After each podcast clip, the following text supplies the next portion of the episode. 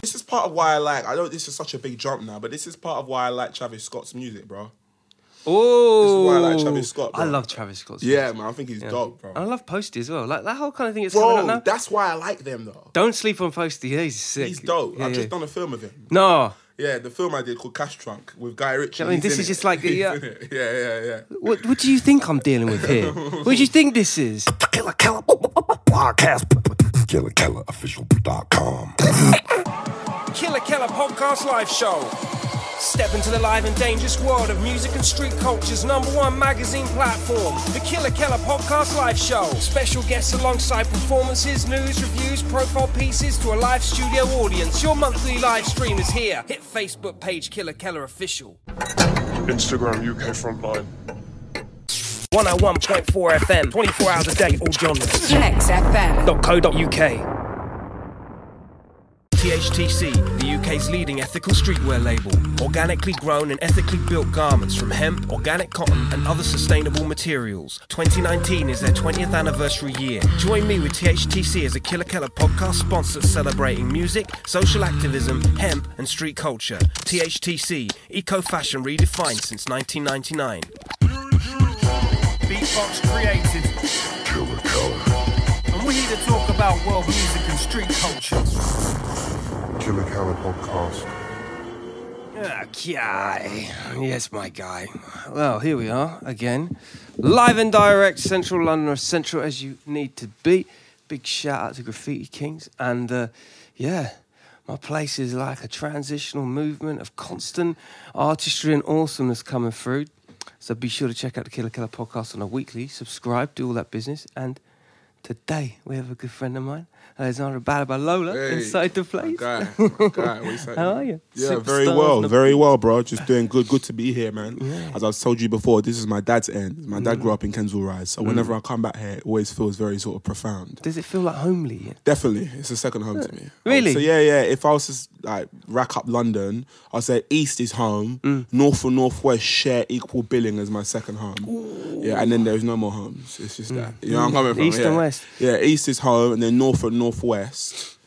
Northwest and North, particularly NW10. In fact, let me actually be more specific. Mm. Yeah, you have to, yeah. East is home, and then North and the NW10 postcode area are my second home. See, this is the thing. Yeah. Yeah, it's very well versed in terms of culture because, like, there are significant differences between East and West. Oh, yeah. For real. Like, Yeah, and man, big time. Yeah, I mean, Yeah. Uh, the art scene of the East London, East sides to, well, grime, obviously. Mm-hmm. Yeah. But then the West side, like, the early reggae influences and the sound systems. and- Yeah, Harlesden and that as well. Media. Like Northwest, Notting Hill, and Carnival. Yeah, man, a lot of differences. But, I, dude, I mean, I love London. Like I say it all the time. I'm like a London fanatic, dude. I've got T-shirts that say London on them. Like just as we speak, and my friend is making me T-shirts that say like East Central London on them, just for some shows I got coming up. Because my brother's a rapper. Shout out Raptum, Raptum, sit rapper. Old tight Raptor. Yeah, man. Old tight in the He's place. very, you know very, you're very watching, dope. you know what it is. Yeah, and like um, like all the sort of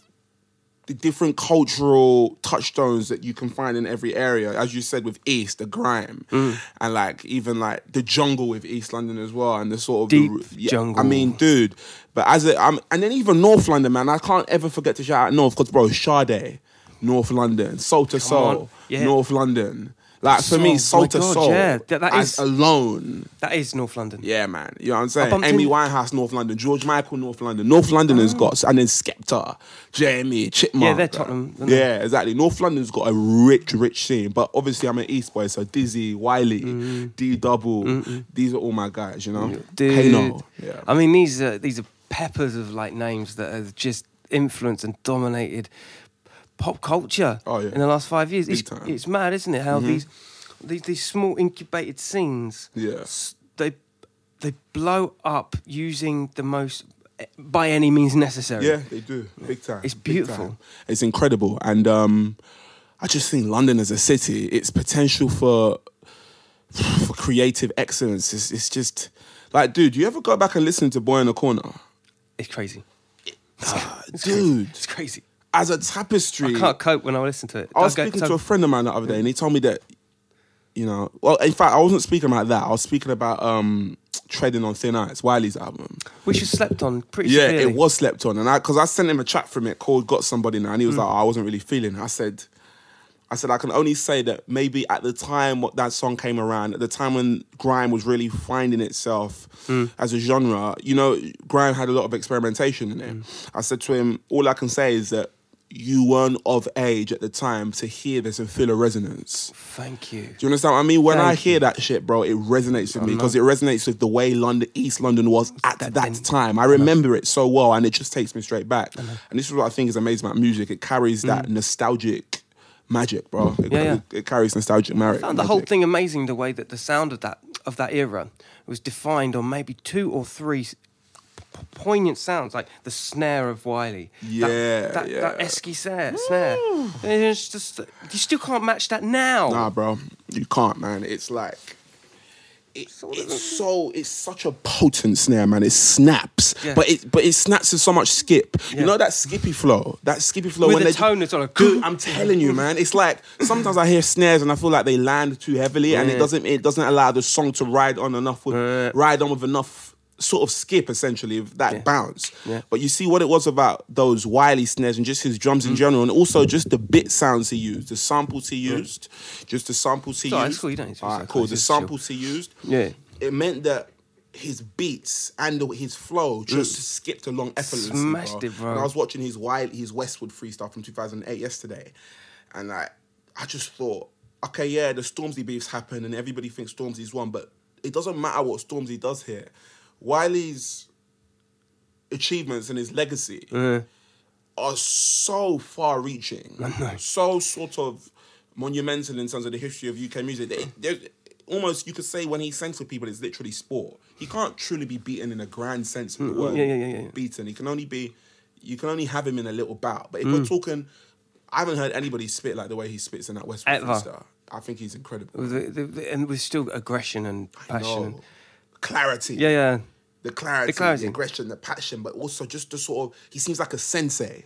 He's got this Mm. bar when he says, you know, it's it's unusual, but I talk to the dead, and I just think that sums him up.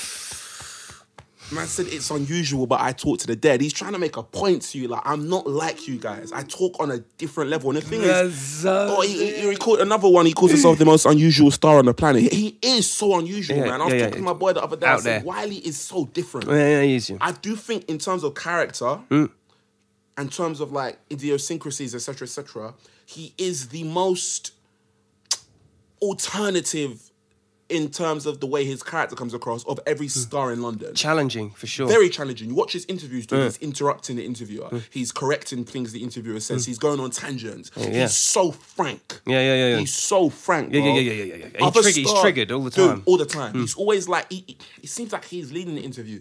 I, I just don't think there's any It's other true. stars like him. Yeah, yeah. I don't think there's anybody like Wiley. And I, I mean, shout out to Wiley, man. I just think he's a legend. no one else will actually say what they think and, and that's music in general um, there's a sanitizing of like um, whereas back in the day there used to be like certain genres that commanded like saying what they thought Yeah. hip-hop was definitely it punk was definitely it like and, and the fusion of those things you got, like public enemy come on like nowadays music is a, is, is kind of like a s a s soft Yeah, I hear that, man. you know what i mean I completely agree. I- It does feel like the sort of the anti-establishment quality of music.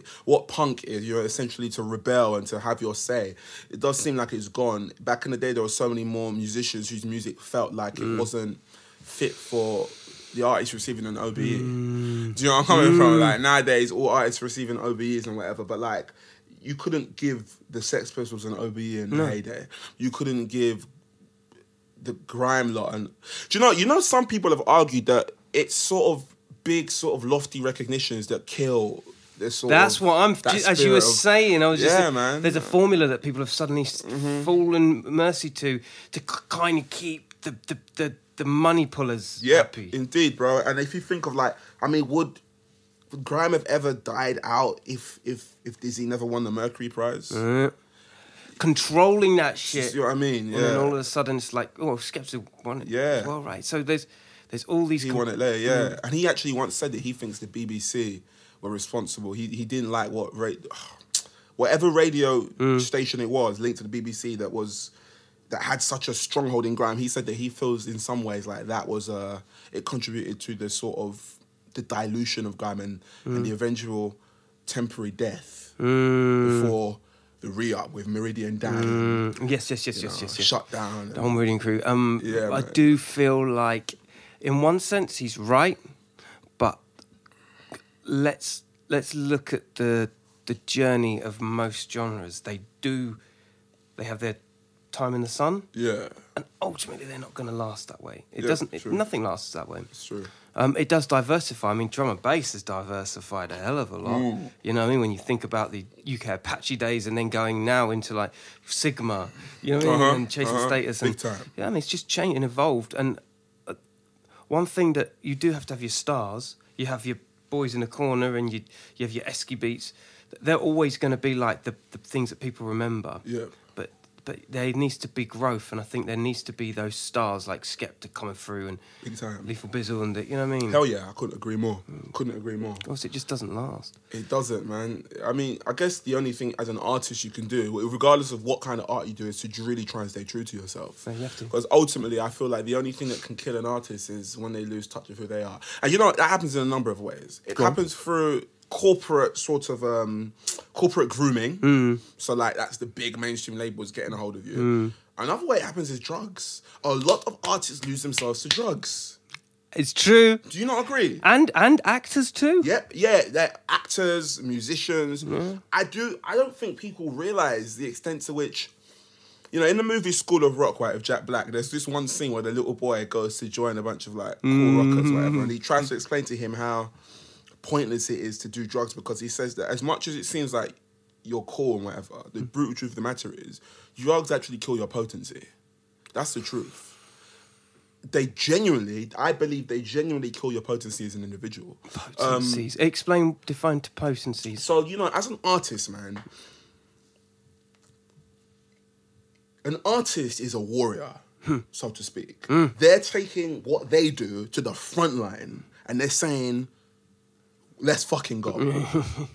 do you fuck with this or not? Come on, talk that Do you understand what I'm shit. trying to say, bro? That's what Woo. you're doing as an artist. So, as Yeah. an actor, if you do a performance, you're taken to the front line. You're saying what's good, Exposing, Right? come on. Mm. You're exposing yourself as a musician, as a beatboxer, as a guitarist, as a painter. Whatever you do, Mm. you're always taking your art to the front line. Mm-hmm. But you can't take anything to the front line if you're not sharp.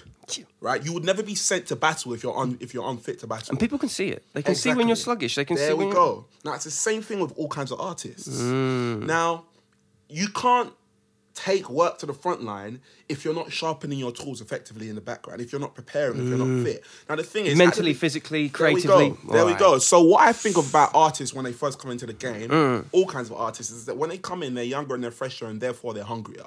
and that hungriness manifests itself in the sort of the amount of effort they give, how razor sharp they are. Normally they seem quite raw because they haven't been corporately groomed yet, and Yeah. they also haven't been caught by any external influences that will eventually dim and sort of blunt the sharpness of their tool. So like if we take take it back to like I'm not going to use any artist as an example Hmm. because I don't want to do that. In fact, I'm going to use somebody. I'm going to use I'm going to use Jean-Michel Basquiat, right? Okay, the famous, yeah. the famous painter, okay? When he first came in, dude, he was sharp Fucking it up. off the streets.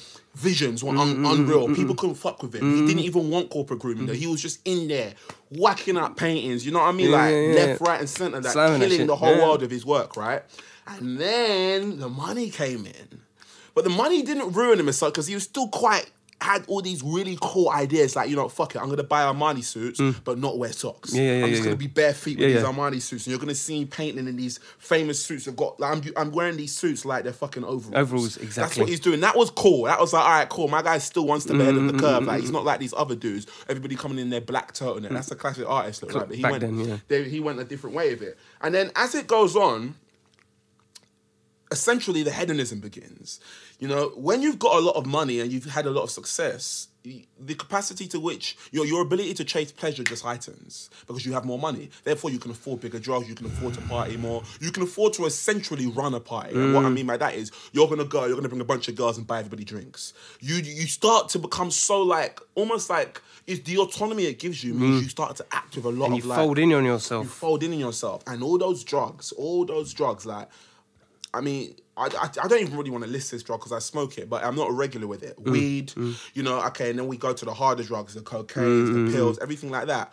All it does is, as much as it might give you a rush in a moment, it does have the effect of sort of um, it just kills your potency. So, for example, that musician, that, coming back to Jean Michel Basquiat, sorry, bro, I speak in a lot of tangents. It's So just my mind works. like that. podcast fodder. Yeah, Amazing. exactly. I'm, I'm just Um, I'm riding your way, bro. I'm riding your way. coming back to Jean Michel Basquiat, he started to lose the urge to paint Mm. because there was nothing.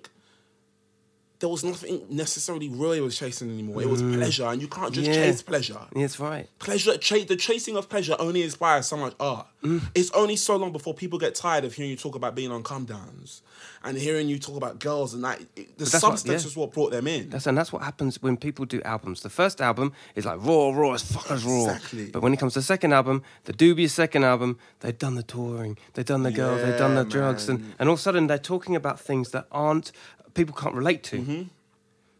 Big time. That's a real problem, isn't it? Mm-hmm. It is a real problem, and it just and also just the way it slows you. Like, for example, the ability to you know to answer quickly, to to have somebody ask you a question and be able to do to, to be able to deduce what they've said, and then go cool.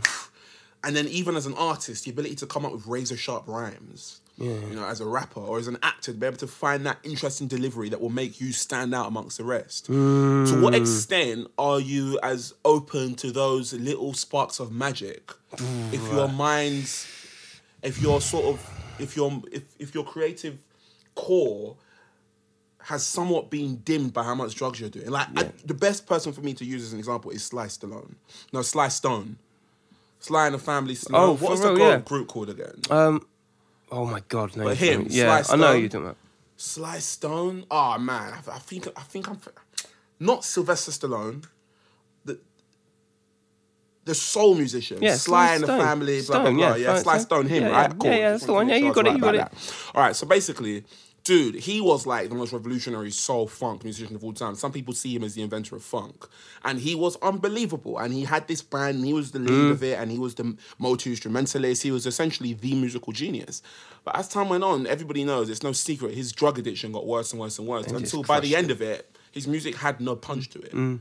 And people, you, you know, when he was in his early days, he was witty, he was charming, he was Mm. smooth, you know, he was chill, but he could be quick if he had Mm, to be. Nowadays, he's just essentially a zombie. Mm.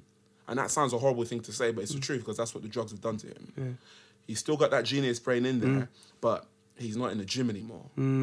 It's like I, I see it like getting fat. It's like your mind You take- Calcifying your Dude, Mm, shit. In, in, indeed, calcified him exactly. Yeah. Mm. all these drugs that can make your mind fat. So yeah, So it starts with something, but it starts with a really great idea. Oh, cool! I'm going to do some drugs. Wow, that was amazing. But this thing suddenly chases up on you, and it's because this, it's, it, it, it immerses you as a habit, and then does, man. then outweighs your c- output. Yep. And I think, and I, and you know what? Yeah. The reason why I'm talking about this is because I don't think enough artists discuss the downside of drugs. Look, artists, we we've all done drugs. That's a fact of life, right? But I think this whole thing of trying to sell it as a luxury all the time is just really problematic because there's young kids out here who will never be artists, who will never have the money that artists who are successful end up having Yeah, and are being inspired by lyrics and etc cetera, etc cetera, and I'm I'm purposely not naming names but they're inspired by people who are like telling them in their lyrics try this try this try this and then they're trying it and just sometimes just Mm-hmm. fucking dying this shit up. Yeah, you know what I mean I don't want to sound like the uncle uncle Uh, but also wasting the fuck out of their money. yep exactly Oh my god! Like, so this isn't not this is not me saying don't do drugs this Mm. is me saying if you're going to do them you need to be safe Safe. yeah, safe and irregular, yeah irregular man irregular. Like you know what I mean? socially, on a good time, occasionally, but definitely not on a daily. Like you're brushing your teeth. Mm. Yeah. that is not the way to do it. I'll just leave that there. Do you um? Do you drink? No, I actually don't drink at all. I'm teetotal. I just Oh, yeah. I smoke weed. That's my thing. How does that work? Because I, I, I, at times could be the complete opposite, and I'm. Sometimes it's just like escapism. Um, what's your escapism? Mine is weed. Is it? Yeah. I tell you what my escapism, my escapism is, bro. It's smoking weed and listening to incredible music. Legit. Yeah. Like, dude. hmm. My thing is to I put my earphones in, and sometimes I do it with somebody. I like to sometimes offer other people this experience. That's how much I enjoy it. I say I might say to somebody, "Let's meet up." And then I bring my pipe and I bring my flipping lighter and a weed. And I have my earphones in and I'll give them, they'll have their earphones. I don't even play the music out loud. We have to both have earphones in. Oh, sick. You See, what this I'm is saying? 'Cause already I the want bubble. To be in the music. Yeah, yeah, I don't yeah. want to have the music coming at me. Yeah, yeah. Also, playing the music out loud leaves too much room for conversation. If I'm trying to enjoy the song, I no, Listen to the fucking tune. I agree. no disrespect, I don't Dude, want to talk. that's so true. You know where I'm coming Yeah. from? Just listen. There's nothing worse for me than somebody playing a song and pausing and going, No, blah, blah, blah, yeah, blah, no, no. or just ask me something random when the song is on. No, no, no. I Did you manage to feel see that. that? thing last? Can you ask me that later? Yeah, yeah, yeah. you know what I mean? This Yeah. is a moment, all right? Hmm. Yeah, yeah I man. feel that. There we go. And that's how I escape, dude. And I go on long walks. Long, long, long, long walks. I live in North London. I've lived there now for a while. Um, well, well, I've lived there for nearly two years. From East, born and raised, but yes, I do live in North now. And, um, dude, on a day when maybe I'm kind of bored, this is now irrespective of weed. I don't even need weed to do this. I'll put my earphones Hmm. in at night, go out to an area that's very far on Hmm. the edge of London, i.e., Cockfosters Oh, yeah, way up. way out, yeah, and walk around just for ages in these streets that are just dark with nobody else in them, with big beautiful houses all around me. And the reason why I do it, bro, is because every now and then I like to feel like I've just disappeared, man. And Mm. it's a weird feeling, but it's like in this age whereby accessibility is at an all-time high. If you can't reach me on my Twitter, you can try me on Instagram. You can't try me on my Instagram, try me on my phone. You It's- can't it's try just- me on phone, try me on iMessage. Just so many ways to get Loads, to me. yeah. Going to a place where I'm literally away from everyone and no one knows where I am, something about that temporary invisibility Liberating. is liberating. Yeah. bro. It's Beautiful. just liberating, man. And Beautiful. that's one of the ways I escape. I, I would just love lock to get. myself away. is that, bro. you know what? That is such a good idea. Like, I'm not saying I need escapism, but at times it's. I always find myself, if I've got at any time off, Mm-hmm. I'm finding ways of escaping, Yeah, man. and and normally that does involve crossing over the road to the pub. Yeah. and I don't want to do that. Yeah. I've never exp- I've never met anybody that does that. Like literally go into a, a silent mode, a place, uh, get on purposely get on a bus and just travel the fuck out. Yeah, bro. That's me. That's me entirely. Like, How's that fix fix um in a relationship where you've like you know, you got misses or something like she, uh, so I used to be in a relationship, but she used to do it with me. yeah. really Yep. and how was that how that fare It was incredible. I love doing it with her, but ultimately, you can't bend other people to live how you live. You got to, you know. So, um, I mean, for for a multitude of reasons, that relationship came to an end. But in its essence, I still do the things I do. That was still me. But it used to be bike rides. I used to get on a bike and Yeah, yeah, yeah. fucking zoom around. biking's everything bro I used to do I'm biking telling you, Mm. man. You know. You get to know a place Dude, bro, I honestly, man, I think I know London. Like just from Just here, with the biking. I don't live here. Yeah, but yeah. when I tell you I know this area, well, I know that if I go down there, I'm gonna get to flipping Wallsden, Exactly. To That's Dollis bikes, Hill. man. Dude, I'm Bikes telling do you, that. Man, yeah, it is that. Indeed. do that. Mm. Bikes are an incredible way to just get around. But also when you put music in, dude, there was one summer I was going ham, and I was riding from East London all the way down to like Beckenham, Southwest. Do you understand what I mean? Yeah, And yeah. I, or another point, I used to teach in the school in Croydon. I used to teach. Oh, you creative cycled down? writing. Yeah. I used to ride from Leighton to Croydon. Jesus Christ Leighton to Croydon. That was one, two and a half hours, bro. Yeah, yeah, yeah. Pure burn. but sometimes you Music need in. that because what happens is you concentrate on the now Yeah, you're man. not concentrating on what there's because you have to just focus on the now and that's two and a half hours well spent of your own time Bro, I've been guilty of not being. You know, I, I, I sometimes look back and I think to myself. The other day, I had a realization that I spent two years of university not being in the present, bro. That was one of the darkest realizations I've ever it's, had. it's in my actually life. it's heartbreaking isn't it yeah, man. all that missing opportunity I missed my youth, bro. I didn't miss my youth, but like I didn't, I wasn't there for it. From 19 to 21, I, on my life, bro, I wasn't there. I why wasn't there. is that do you think Because at the age of 19, I went through depression. just, just like that. So first year happened. First year was lit, right? Then in the summer between first year and second year, I went through depression. And what that depression did to me was that it took me out of the moment. You know what? It's I, I really want to talk about this because I find it find it very interesting. You know, I feel like you see depression, right? It has this effect, okay, of like putting you on autopilot. It puts you on autopilot. So you're not necessarily there to experience anymore. And you almost become somewhat fearful of the extremes in life. So, for example, I was afraid of even having too good a time Hmm. because I knew that the come down would be too disaffecting. oh Do you know what I mean? interesting So I yeah used to not go to parties, didn't go to any parties. I remember I was in uni, so you was kids you second was- and third year. you was yeah. a young I buck started uni at 18, yeah. Right. I finished at Wow. like 20, just about to turn 21. And like, Wow. dude, I'm telling you, man, like, I went through that depression in the summer. I was depressed for the whole summer. Uh. And I became a bit of a monk. Hmm. I didn't go outside. I put all of my work into getting top grades.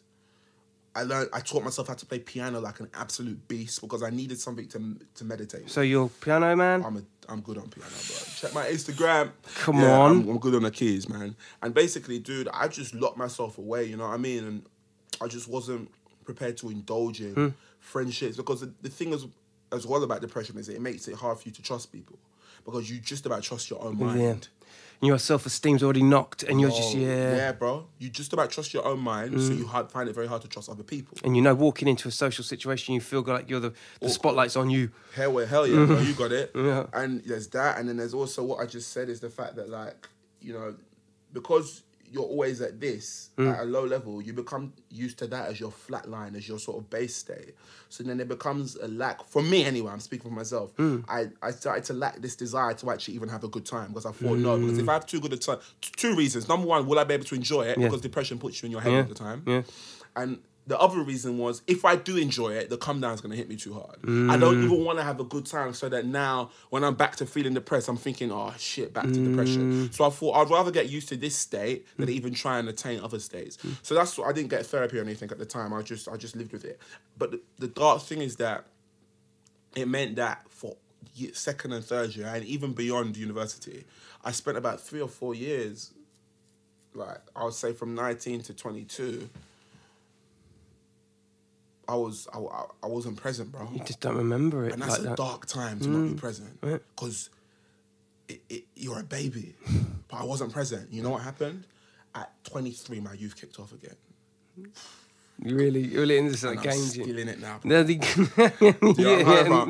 And this is the truth, dude. I feel like it's better to live your youth at 23, man. yeah, yeah, yeah, yeah. Well, Not you, just- you just know so much more. No more. Yeah. Mm. I wasn't ready then. I was confused. I was so confused and I was depressed and I wasn't ready to embrace the world. Mm. And a big part of it, if I'm frank with you, is because I went from East London being in all black schools Mm.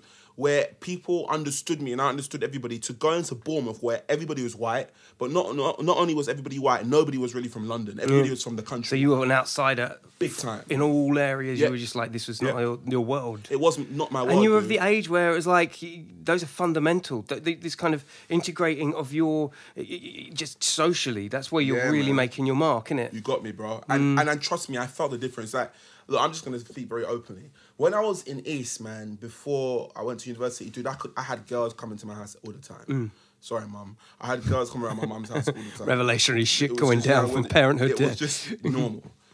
Dude, it was just normal. When I got to university, I was the odd one out. I didn't even have the confidence to go and talk to girls.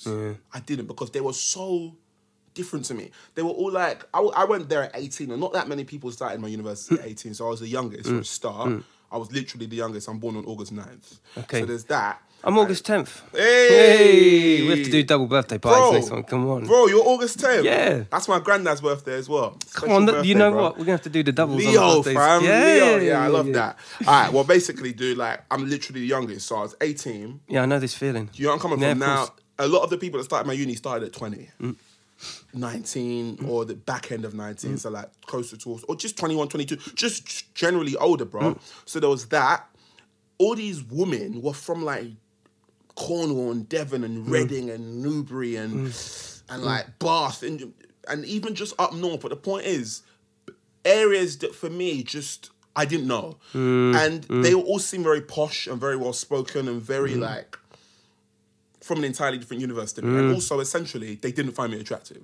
So, look, in terms of development, bro, I think that was an issue for Mm. me, you know, because I'd gone from being surrounded by girls. Not that all the girls loved me, it's just that I had access. I Mm. was in East London where all the girls were from the world I know. So, I'm not saying they all like me, but the point is, I could always attract someone Mm. to being able to almost attract nobody. and, bro, that put me in a weird psychological And it, and, state. and being from the in the, well that country alone is you know you're out you're out in the burbs and you know you, you get lost in the city you follow the signs if you get lost in the Yeah. woods you're fucked. I love that. Bro, I love the way you phrase that. You know? It's the truth. That's the truth. And I didn't have and dude, and I felt lost. Mm. I felt lost, man. Like, and I and I lost myself. I spent two and a half years in purgatory, bro. Just like oh, that's t- yeah, that's harsh. not, bro. Like no romance, just work. because you was you was an exotic to them in 360 Yeah. the whole thing. Uh-huh. So when you're in that place, it's like, well, where do I belong then? Because That I'm is Mm-hmm. how I felt. cat amongst the pigeons almost. Like whoa, And I did feel that, bro. And I only realized yesterday because, you know, obviously I've, I've gone back to Bournemouth is where I studied. Right. So so recently I've gone back there a couple of times. How's it to, felt? Um, it's it's well, dude, it's been quite. Rev- this is why I say it was a revelation. in a better way. yeah. So I went back the first time to give them a talk about how I've made it as an actor and my career so far. Amazing. The next time I went back to go and watch some third year shows. Oh, amazing. And dude, let me tell you something, man. Going back there, I was sat at a show and I looked around and I said to myself, I'm almost envious of you guys that that you're as young as you are. I mean, I'm not old. Is it so more I'm in my 20s. multicultured there now? Is it m- more? It's Com- multi, more multicultural. Good. By far, there's more of a black community. That's good, innit? Well, yeah, way more of a Stars. black community, but also more of a London community, bro. Like, Cool. When I was there, I was one. I was the only East London. Everybody else was from like like Slade Green, bro. These parts Mm. of London that are like deep south east like, for me are basically Kent. Mm-hmm. Yeah, yeah, And, yeah. like, but but I don't want to keep making the color reference, but it's important because it, it mattered Yeah. at the time. I was a young black boy surrounded by only white people, Mm. and I didn't and I and I was very quintessentially London. Mm. And at that time, quintessentially London, I wouldn't call it a compliment. It was almost like something that you didn't want to be. "Ah, yeah, yeah, yeah. No, not even, bruv. Like all that kind of stuff. But I was like that. oh right, okay. So I've still got a bit of it in me now, and I never want to lose it. But the Yeah. point is, it stood in stark contrast to all these home counties kids. yeah, kind of kind of talking a bit more like that and a bit Yeah. more. It's, hey, listen, Exactly. listen, honestly, like each to their own. This is their world, you know, and I get it. I totally get it. Yeah, man. Um, I'm from the outside. Okay, where are I'm, you from? I'm from this place called Billingshurst, which is a small villi- village just by Crawley Way, so that's south. of south by London. Gatwick. Yeah. Yeah, yeah. So there is this like, there is this difference. There's Uh-huh. this shift in like, like Crawley has got is multicultural. Yeah. And as you slowly bleed out of Crawley, anything else is like t- to a lot of people is like a, s- a- it- it's a turn of events. It's like Yeah. wow, like you know, black people in in like West Sussex. You know, it's, it kind of mirrors what Bournemouth was about Yeah, back then, yeah, and it yeah. probably still is very much the same now. Yeah. The villages, those small places. You know what I mean?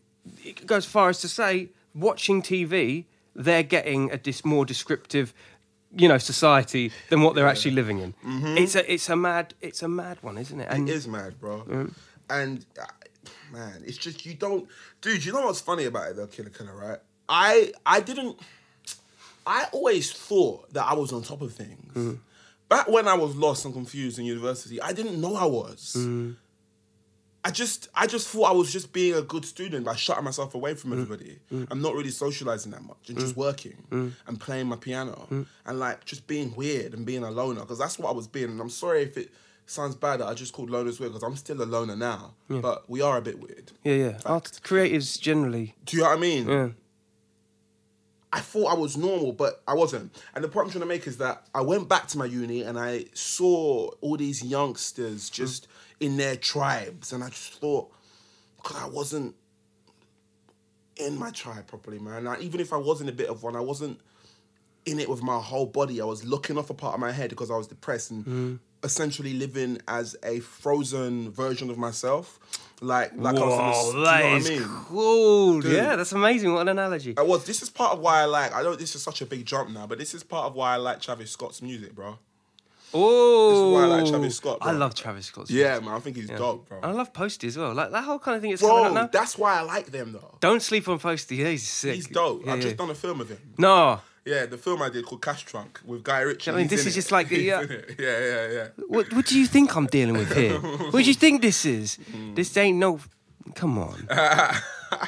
yeah, bro. I just done a film with him, but like coming back to those guys, like well, to quickly wrap up the story about you, I went back and I was spending time with these with these ladies who were like young Londoners, and like they were talking to me about the way the uni is now. Don't get me wrong, bro. They feel a sense of displacement as well. They feel something similar to what I felt. The difference is they got each other. I didn't. I had a best friend, a former best friend, who was my guiding light throughout university, a woman.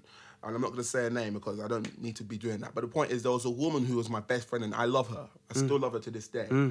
And um, she was my guiding light. Without her, I would not have been able to see my way throughout that university. Well, I wouldn't have. That's amazing. But the point I'm trying to make is that you can't put everything on one person. Even with all of the efforts and with the excellence of the Because Mm. the friendship we emotional, achieved. the emotions in you, and Yeah, man. and that resonates Yeah. with them. Yeah, it gets hard. There doesn't we it? go. So without her, thank God for her, like she was like a guardian angel. That's crazy. She still was for many years after. But the point I'm trying to make is that within university, dude, I just felt a disconnect, man. And the big thing that exacerbated was that depression. So then when I went, so then as I said, I lived for, for those years somewhat frozen. I Mm. wasn't there properly. I was getting good grades and I was teaching myself stuff. I learned Spanish, I learned French. I was going hard, bro. But the point I'm trying to make is that as a person, I didn't do much growth. I didn't. I would almost Mm. say my personal growth was on pause. Really, I didn't. I didn't grow because I wasn't. I didn't want to indulge. even though you were learning languages and piano, and you were getting on with your grind. I mean, there's a lesson in everything, isn't I there? guess I. You, that's a good point. It taught me how to work Mm. hard, irrespective of what's going on around you. I definitely developed the whole Rolling Stone, Gavin Moss energy. Ooh, I like that. Mm, I became a Rolling Stone. You know where I'm coming from. I became almost like Mm. aggressively focused. When I wanted to achieve something, nothing could stand in my way. Which you could argue has backfired at other points in my life because it's become a bit obsessive, a bit OCD. But Yeah, the yeah, problem that's- to make is but that that's like, fine. Yeah, that's as a creative, bro. We all have that Yeah, yeah. thing in us that Wake thought up for something. Just wake up. there for we something. go. You got it. But like in terms of, um, I, as I said, I went back to my uni and I just felt a sense of like I was reliving my youth. I thought, dang, like I wish I could do this three years again because I didn't do it properly at the time. You know, it's sort of Mm. an ever revolving circle, bro. There's nothing more existential in a way than going back to a place where you felt like you were the most important thing and just seeing that time has just kept going. Oh, bro, that is so true. Do you know what I mean? Like, For real. I, I, I, bro, I had this when I went back to. It's a primary school. reality, real reality It check. Mm. never stops. Yeah. Mm. You start first year and you think, God, we matter, and the tutors love us. And second year, you matter more. And third year, you feel like the most important thing. Yeah. In two years, you come out and there's this new third year, Yeah, yeah, and yeah. they matter just as much Yeah. as you did. And there's new second years and first years. Proper perspective. Bro, it's just that. Yeah. Mm. It's just that. I do think universities almost can. You can look at them as like being reflective of life, dude. Just Mm. yeah. People just coming through all the time, and yeah, you went there, and you were there for your three years, and in in in, in 115 years there'll be other people there, and you're all linked, Mm. because you're all on the same timeline. But some of you are dead. Yeah, some of you are dude. still alive That's crazy. it's nuts. It's nuts. The whole thing of being an alumni, like, You know what interested me? Yeah. Because I was thinking from, I, I did go back to my school one time. I can't remember what it was for, and I suddenly saw my teacher old, Hmm. old, like grey hair, like a little bit more curvature in the back, shit like that. And you're just like, oh mate, you were my teacher before, but now you're human. yeah. Like, yo, Yeah, but I know wake up, it's, it's a Ding. mad feeling, bro. I like just aging, man. Aging is a funny thing, isn't it? Just getting older. Because it feels like the mind doesn't age. No, it feels like the mind doesn't age. It just has experiences that teaches it to make better. This, I just better. Better. Yeah. Make See, better. this, this is, now it's the role reversal. That Bournemouth slipping through Yeah, there. yeah, yeah, for real. No, it, I feel like you just go through experiences that teach you to make better decisions in your life. And um, That's all you got. but yeah, but your mind doesn't really stay the same. Like I, I understand why I made the mistakes I made. I understand it. I didn't even understand why at one point I just knew less. But the point, the the, the thing is, I don't essentially feel that different to what I felt like at eight years old. Do you understand what I mean? do. As I hear my voice, I don't feel like, oh man, your voice is broken. Obviously, it has. But the point is, like, in your own soul, do you ever really feel that different unless you go? F- I mean, I don't even know. Even if you experience trauma, to what extent do you feel like a different person? No, right. Do you feel like maybe um right? Because I've I've had depression. Do you feel like th- there's it's a bit like a virus. It la- it's always there laying dormant in your head. Yeah, There's always this potential that there, there is a little elephant in the corner there, fact. but you just learn how to move on and recognize that it's there, and just keep going.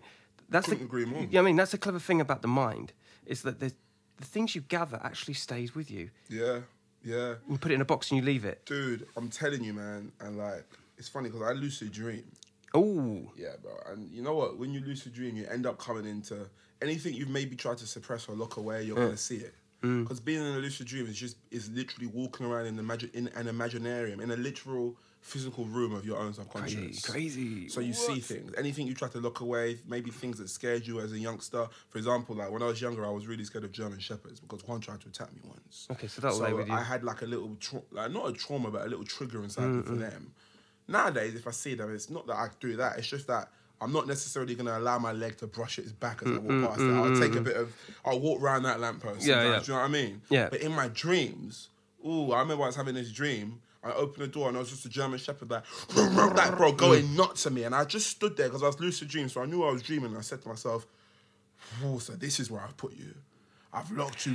What? That's mad. It's eh? what the mind does. Yeah. I just locked it away. It's the mind. I just locked it away, yeah. And all, anything that you've ever experienced is in there. It's deep in there. It's just you might never. So my uni years are in there, and I and I feel them coming back through even the choices I make in women. Bro, do you know what? Me and my friend had this argument, and we not this argument that with each other, but we made an argument to suggest that you never really get past what you were attracted to in high school, bro. That's not a comment on age. That's no, a comment no. on Type of girl. Oh, this. Now, this is a subject. Yeah, I, th- I think you might be dude. barking up the right tree. think I don't think, bro, you ever move past what it is you found most attractive in like year ten. I, I got a feeling you're right. Do you understand what I mean? I know exactly what you mean. Like, I- I feel like your sexual awakening, providing you don't realize that you're, you're gay or something, Mm.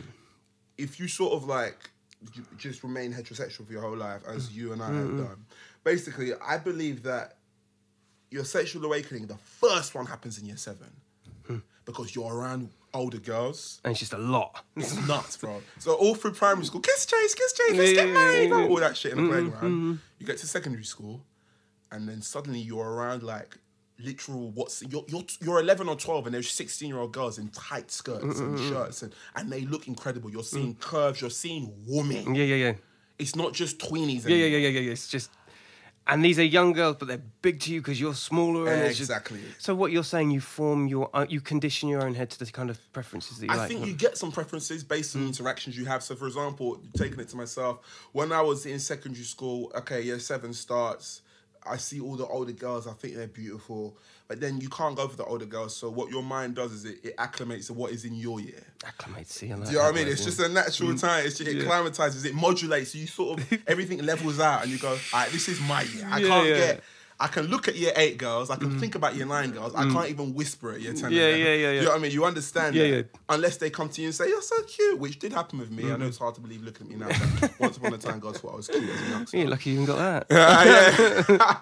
and basically, bro, like I feel like in my year, there were like a couple friendships I formed with girls Mm. that became, I would say, somewhat reflective of what my eternal taste in women would be.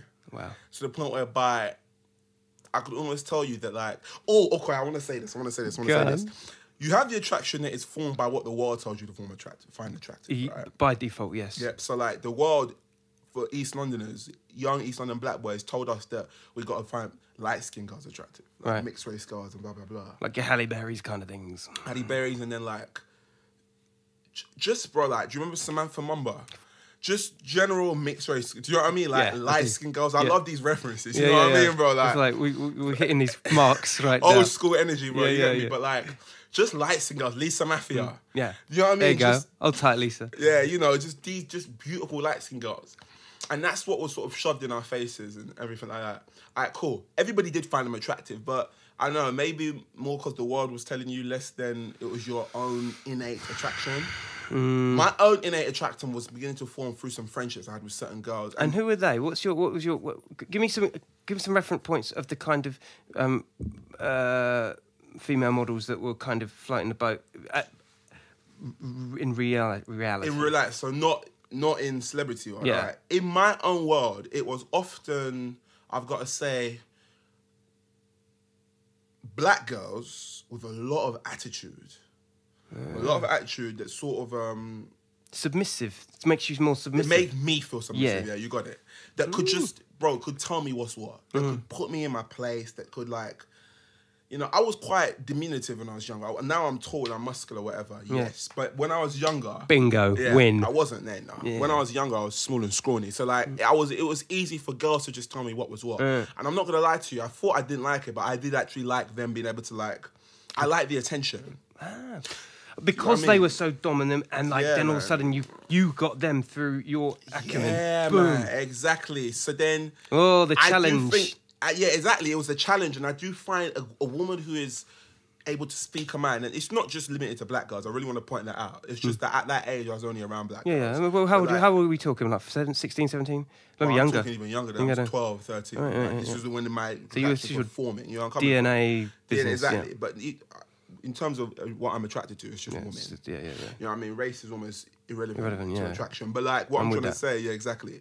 But like in terms of the behavioural patterns, it was definitely like being able to put me in my place, knowing themselves, not being afraid to talk about sex, not being weird and squirmish about it, being quite direct in their ability to just tell me to shut up. Like they could just tell me shut up, like that kind of thing. I don't even really get annoyed at it. This is starting to sound cringy, so I'm gonna just keep moving forward. The point I'm trying to make is that that's what I realized became my type, but I didn't chase that all the time because I thought I wanted a nice, sweet, sort of archetypically feminine girl. Archetypically feminine. Hmm. yeah, I get you. Archetypically, I'm really stereotypically feminine, I should say. Hmm. Like, just does everything for you, but like, just really Or, like sweet and English nice and- rose kind of thing. yeah, English rose, and that's not limited to white girls. I'm even black girls. No, no, black girls yeah. can be English, English roses. roses, as yeah, we that's what I both mean, yeah. know, exactly. I'm But talking then- more. I'm talking more like like uh, wholesome. sweet, wholesome. Yeah, and I thought that was my thing. And I do like wholesomeness, but I would say that sweet and sensible isn't really part of what ultimately sort of is a fixed attraction point for me. I realized when I was older that like no, all those girls that I had these certain friendships with in secondary school that used to that were able to put me in my place, that would flirt with me a lot as well, that could like tell me what was what, that just would argue with me, that would never have it from me all those personality traits are actually what I find most attractive now. Interesting. And those formed in secondary school. And I'm not going to get Came into round in visuals. full cycle. Yeah, man. Yeah, the visuals doesn't matter. I think it's really important that you- when you got like when you're into a girl, it's like they got to be they got to be something interesting about. Them. Oh, they got, big time. They got to be a bit of a bitch. You know, you got to Bro, put you it know what I mean? there. Put it there. I Got to know. be. I Or else you agree. keep you on your toes. You- Otherwise, it's boring. Yeah, That's they got true. to have quirkiness. Got to be funny and just nuts Yeah. at the same time. I like crazies. Yeah, crazies you got are to be fun. able to put a and to also be able to butt heads with you. Yeah. and and you got to feel like almost good about being submissive to them. Like, yeah, she put me in my place. Yeah, yeah, that's right. It's an There are enjoyable. there are thing. there are there are magnifying glass on y- your faults as, as well as you They know, do. positives. And though to just sort of brought, just to sort of expand it even more, what I'm discussing here is what is essentially, in a grander sense, is what leads to the sort of. And I just really want to point out this is not an interest of mine. It's not an interest of his. Well, all, well, he's so about to say right before now it's anybody not an starts- interest of his. It's just it's just perspective. straight up. But I, I think I'm a thinker. It's what I do. I think about Mm-hmm. everything. So like, you see what we're discussing here about girls that can make a man feel submissive, and Yeah. put a man in his place. Don't get me wrong. You don't want to be submissive all the time. Sometimes you just want equal. Sometimes you know that you've got to put your foot down. That's right. But the point is, generally in their character, there is a lovely quality of them not being able to take shit. Cool. Yeah. That's all I mean. Yeah, yeah. That's On what a I'm grand sense, this is what leads people who don't really realize who they are properly. Sometimes can get down these deep, dark rabbit holes. And I think this is what Well, where they become submissive or well, they start getting into that that Yeah, world insecure. too much. SN, well, the S and M world. Ooh. I, I do believe that this whole thing of dominatrixes it comes from guys who maybe ah, do you know, this is too unfounded. But the point I'm trying to make is that I do believe that when you don't quite have a gauge and a real hold on what it is you find attractive, you go to Mm. extreme lengths to understand it. And sometimes when those lengths get too extreme, you're in a whole universe that can almost desensitize you to the normal attraction. Like, I'm gonna, give you, I'm Absolutely. gonna tell you something about myself, right? I don't watch porn, and the reason why I don't watch it is because I just don't want my mind being desensitized to what it is I love about women. Uh, Well, you know the whole no fat thing. Yeah, that shit's man. real. Like it's real, bro. If you don't, No, no. it makes it so much better. Yeah. it just does. yeah, yeah, it's just a discipline you just got to install. There we go. I've talked about this so well. I haven't talked about it on podcasts. I talk about it in, to my friends. It's like Yeah. you know, and we all share the same sort of thing. It's like, Yeah, are you man. fucking mad? You Yeah. really going to do that to yourself?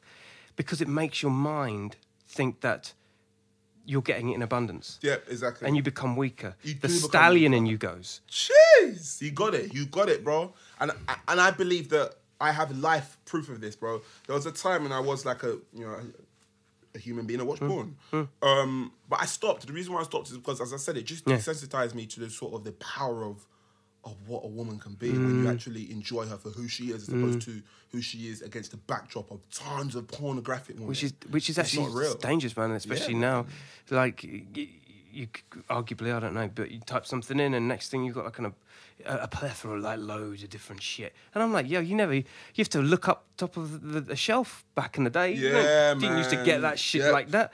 You fucking kids up. And this is why I advise people not to watch. Well, I've literally like told friends like, don't watch it. Trust me, because Mm. Fucking kids up. Mm. You will love being in the bedroom with your partner or with your woman or whatever it is. So much more if Mm. your mind has not been infiltrated with images of very, very unrealistic Yeah. sexual circum- so- yeah, situations. it puts a high expectation in your head.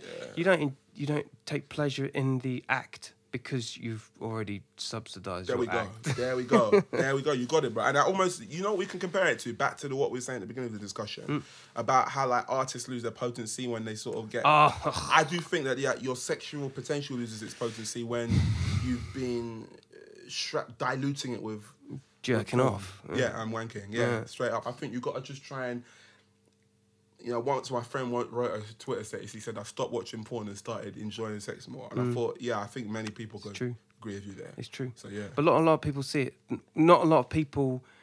It's an it's a drug. It's an endorphin rush. is, it's that man. thing. It's like, it's like having a coffee or, you know, having your third beer or it's it's taking that drug. Yeah. These are all, and what we're talking about essentially is like addictive qualities. It is, man. And humans, we get addicted to things so easily because we have so much that we don't need Mm.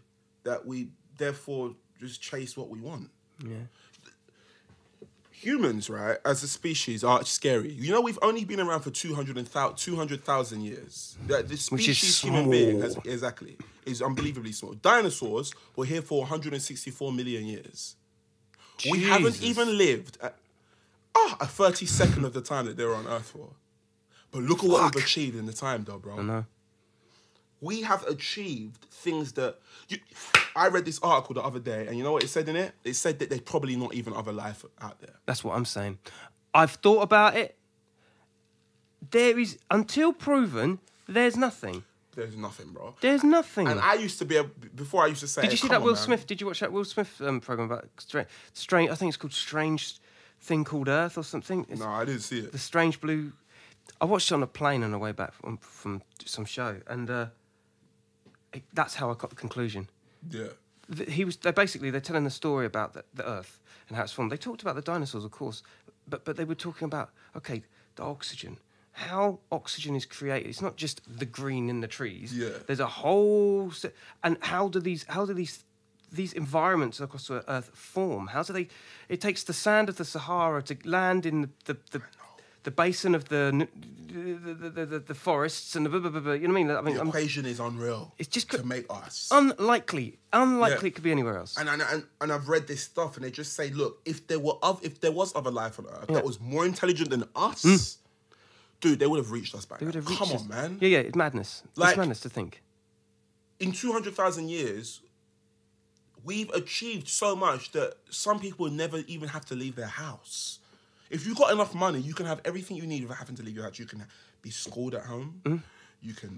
Have your order food all delivered, there. yeah. You can have your food delivered. You Clean can up hire and a come, cook. sort- yeah. You see- bro, honestly, you can literally live as a vegetable. Yeah, yeah, yeah, yeah. something that is like a almost seen as like a an inferior way to live your life. You I was can just gonna live- say. do you know what I mean? Yeah. you can live as a vegetable luxuriously. Yeah. There'd be people that arguably, if they were to, li- if they, if we posed this argument to people in the '60s, the first thing they'd be like, "Wh- "Why would you do that?" Yeah, But exactly. nowadays, it means it gives opulence. It's like I am that person that It can does, afford to yeah. do that. There we go. There we go. And I just feel like, you know, when you consider what human beings are, it doesn't surprise me that you know we we are such hedonists because Mm. we don't need as much as we have, man. No. Like It's bullshit. we don't. Yeah, exactly. It's absolute bullshit. Like we live without even having to consider survival. We just live. We're not going to get eaten around the corner. We're not. Nothing. You know what I mean? So we got all this. We've got all this tribal, primal t- testosterones and things that are built into us, Mm-hmm. but we're told not to behave that way. yeah.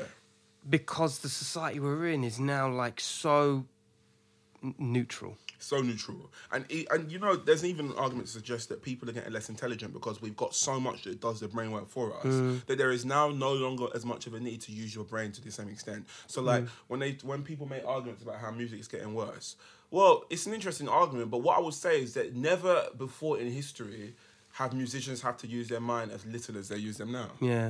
That sounds so It's- fucked. yeah, yeah, right? it's fucked as But fuck. They don't. There's no musician now on the planet, in my opinion, that needs to use their brain as much as, as much as. Um, let me think of somebody who's like, Sly Stone used his brain, Yeah. or even like Stevie Wonder. Oh, You don't. you- you you will have to use your brain. And I could say relatively you're using it the same way. Hmm. But dude, if you think of the amount of time it took for people for people like Sly Stone to acquire virtuosity, to reach a level of virtuosity on every instrument. If you think of how long just that takes. Mm-hmm. Yeah, yeah, yeah, yeah, yeah, yeah. That's a whole use of the brain that Mad. now is used on a laptop. Yeah, yeah, yeah. Laptops, the way they're designed is to make everything easier. Does that for make us. people? Does that make? Does that?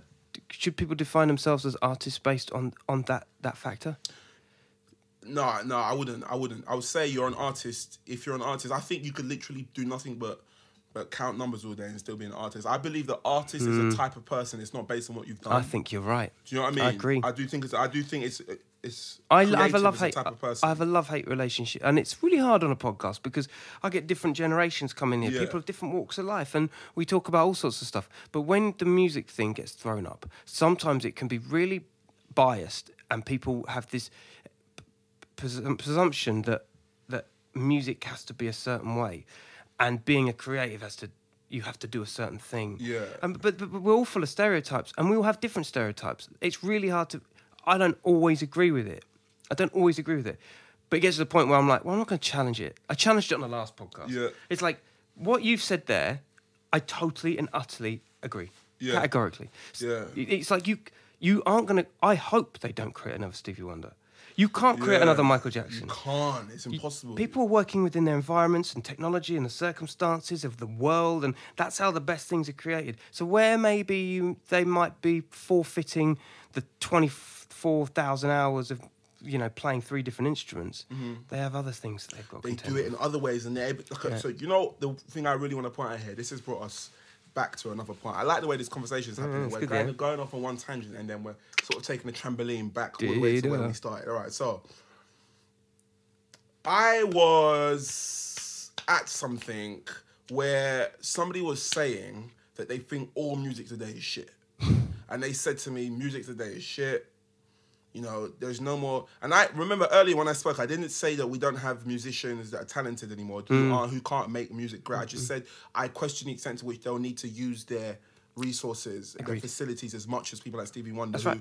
it took years to acquire right. virtuosity, blah, blah, blah, attain virtuosity, blah, blah, blah.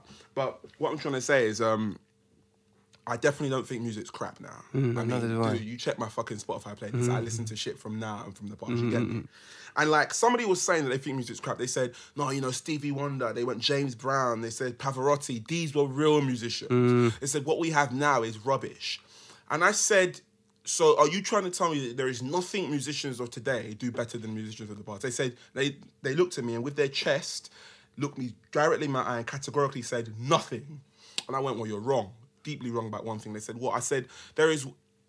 You can have all the arguments about today versus the past as much as you want. People have golden age syndrome and they can never get past what happened in their time. Golden Age syndrome. Oh, Yeah, it's a big thing. You know, I'm coming from golden age syndrome is there. But one thing you can never, never argue with me on this, argue with me on is this. And for me, this is like mathematics in terms of how simple and clear it is. School 'em, tell 'em. Musicians of the past might have been fantastic. They might have been more gifted on instruments. Mm-hmm. They might have they potentially were better songwriters. I could argue that over time it gets harder and harder to write songs because all the songs have gone. Yeah, yeah. I could argue that like there are only a certain amount of songs possible to write. Yeah. Now there aren't because we can make up a song now, but I could bet you we'll find something similar to it. Very, very Oh, easy, quickly. yeah, yeah. You know what I mean? Like that's a Yeah. simple fact of life. So I would even say that part of the reason why maybe they were better songwriters in the past is because the songs weren't there to be written yet. Now they've been written. Mm-hmm. There you go. So we get into this age, and anybody who wants to write a song is thinking, "Oh, I want to write something with the vibe of the Beatles yesterday." Well, that, sorry, that's the yeah. point. It's, You see what I'm coming from? Mm. Yeah, yeah. But like movement, this is why creating genre, new genres is such a thing, like creating grime, because Yeah, it's yeah. like it's never been done before. Yeah, exactly. But and it opens it opens a different thought process and the same the same things but in different ways. Exactly. Using the technology in a different There we way. go. There we go. All right. Um, and also, let's just point out that every single time new genres come out, like jazz is now held in the same esteem as classical music now, right? Yeah. But when jazz first came to fruition, it was really disliked by the establishment. Because it was so new and raw. There we go, which tells us a lot because now jazz is literally like Pretty much. it's classical, isn't it? It's Let's out be there. honest. Well, it's it's so worldly known. It's yeah. It's it's his own It's, institution. yeah, it's an institution, just as classical music is. You know where I'm coming from. But um, but let me sort of tighten up the point I'm trying to Yeah, make. yeah. So the one thing that musicians of the past can't do as well as musicians now is create vibe. The musicians of now are vibe masters. Just vibe, dude. I'm trying. I'm telling. I'm telling you that if you and I just want to smoke, Mm. smoke some weed together. And put on a good song. All right, don't get me wrong. You had Hendrix, right? Mm. You have people that you could vibe to.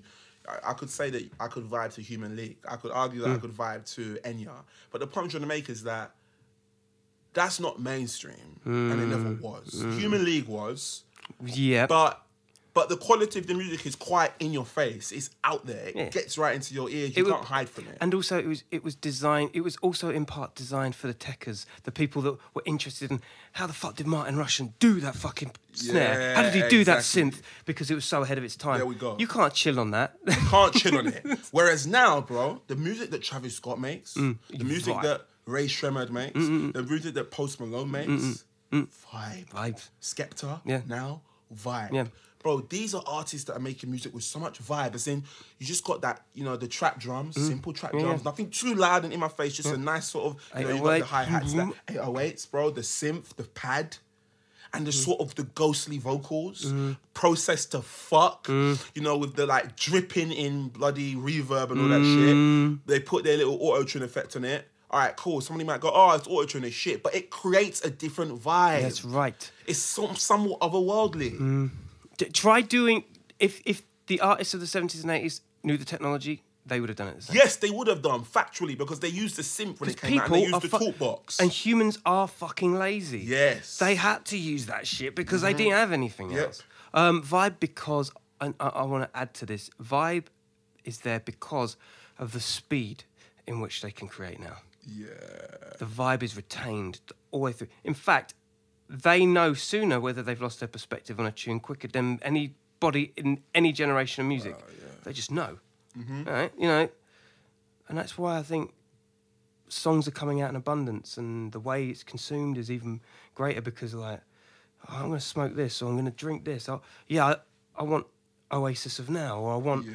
i want fucking cypress hill of now you know what Yeah. Mm-hmm. i mean and this is you know this is this is the there's a there's a there's a song for everything And bro, this is why I love Travis Scott. This is why I'm a big Travis Scott fan because, dude, his music for me is just vibes on deck. Mm. Like, I'll put the song on, and what the song does immediately is it becomes a soundtrack to my thoughts. Mm. Do you understand what I mean? Or a soundtrack to the energy of that I'm feeling. Mm. But not in a way that I, I can't put on Michael Jackson, she's out of my life. To achieve. Do you understand? No, what I'm Mm. no, saying? it's no, a no. different it's a different just- mood Yeah, bro. Like this is it's all about the existential in between moments, bro. Mm. Me and my boy, we always talk about the in between moments. oh yeah, So I'm talking about Yeah, the yeah, yeah. existential moments. I'm gonna give you an example, right? it's the Alright, same boy that was talking about the girl factor yeah, I Who's got a this brethren. person? I'm just gonna, his name's Sal Ali. He's a filmmaker. He's very dope. I'll touch and Sal he is Ali's. like, I got. I would say I have two partners in philosophy. Yeah. Uh-huh. My actual blood brother, Raptum, the rapper who's dope. Yeah, go and check out Raptum on Mm-hmm. Raptum, Spotify. son. R A P T U M. He's got a show coming up in Hoxton. Colors. I think it would have happened by then. Anyway, as we were saying, yeah, like um go check it my, out my two ph- philosophies in my my two partners in philosophy are my boy Saula and my brother, my blood brother, same parents, Raptum. And we sit and we just discuss ideas and theories. And I've got one other one, Jasmine, my girl, my sister, Jasmine. I love her. And like all of us, you know, respectively, sit down and we discuss ideas and theories and you know thought patterns and philosophical ideas, and we just enter schools of thought and we discuss behavioral patterns and things that happen and the way people think behind everything. We just always discuss. essentially the human condition in many different ways. And um, me and my boy Saula, we have this thing where we discuss like in between moments. This Yeah. is all existentialism. All right, so there's a girl that I meet somewhere. It could be a club, it could be a town square, it could be whatever. The point is, myself and this lady get talking. I find her very physically attractive, cool, and she finds me quite physically attractive. In my heart of hearts, I know the main reason for which I'm speaking to her is that I want to have sex with Hmm. her. but the nature of human attraction is that sometimes before being able to just have sex with somebody, you've got to prove that your personality combines well Fits the with bill, theirs. yeah. And to be honest, you almost want the same thing from them. But the truth is, there is a little side of men that is actually content with just anonymous sex. That Mm-hmm. is the truth. Like, men do just find the mystery Facts. of that very attractive. But hey, look, the point is, you have some interactions, you know, I'm coming from and blah blah blah. You start talking on WhatsApp, whatever it may be, and what you find through the conversation is that you get on kind of well, right? For you, this is just a means to an end. It's it's the sort of the route you must take in order to get her to your bed. For her, it's more of uh, it's it's far more a building of chemistry. Anyway, you meet up, maybe you go on a date, and then she comes to your house, and it goes so well that you end up having sex with each other, right? Here's the thing: after you finish having sex, something in your heart of hearts knows that she wanted, she wants more from you than just sex. Something in you knows. I was just enjoying myself. But there is a potential. I'm not saying this is all women, I'm talking about one specific circumstance. But Yeah. maybe she wants more from me. Here's the thing the experience you've just had with that girl, you had it two days before with another girl. You're going to have another experience of an identical nature in two days' time with another girl. So, as special as this one circumstance feels, you know that it's something you experience quite a lot. And so then when you finish having sex and she's lying on that bed and she's asleep, maybe, you look at her and something in you goes, Is what I'm doing wrong? You ask yourself that You question. start to rattle, don't you? you start to want, and bro, it's an existential moment of reckoning where you just go, Am I abusing human nature in a way here? Mm. You wonder. And that's when Travis Scott music. Do you do you know what I'm trying to say? Oh my god, no, It's you the just in between moment. That is so deep. That's like putting a fine pinprick into the markings of what a genre and a sound and an artist when to play. all of or them. listen. Wow. Post Malone, Travis Scott, Rich. Their music, it, it, it fits those moments in between the moments. And you can't no when no Yeah. other time in the planet would music be so Exactly. specifically There designed. we go, man. Or like another example is like Wow. you've, you've you've been on a night out and you got high as fuck on some drug, and then the come down. The music that these guys make fits come down so well. They have songs for the height of the drug, Hmm. but then they have songs for the come down. And the songs for the come down aren't some like like some dreary shit. They're like they're melodically so potent. It's like they hit every synapse there is a come down just through the notes in the Mm-hmm, Yeah, music. yeah, yeah, yeah, yeah. Do you know what I'm coming How from? and uh, yeah, and I've never had it so well descri- described. yeah, bro. This is what You I go mean. deep with your peoples. Me and my guys, bro, we philosophize all the time, man. It's because I don't know, bro. I could say that being an actor and the fact that all I do is act for a living, Mm-hmm. it means that when I'm not acting, I'm just thinking. And and my friends are creatives as well. My brother is a rapper and producer. Do you feel like My you boy get is hand, a you get filmmaker. handed the script, you get handed the thing? Do you think that is it's, it's a level of restriction? I mean, obviously there's a creative play within it, but I can imagine that for a, for for a brainiac, which for better well, better word, for like you, you you you kind of you you need more space to do. You got shit. Mm-hmm. it. Keda Keda, you, you work me out, bro. Um, I love acting, Mm. but do I think it's the premium form of artistic expression? No.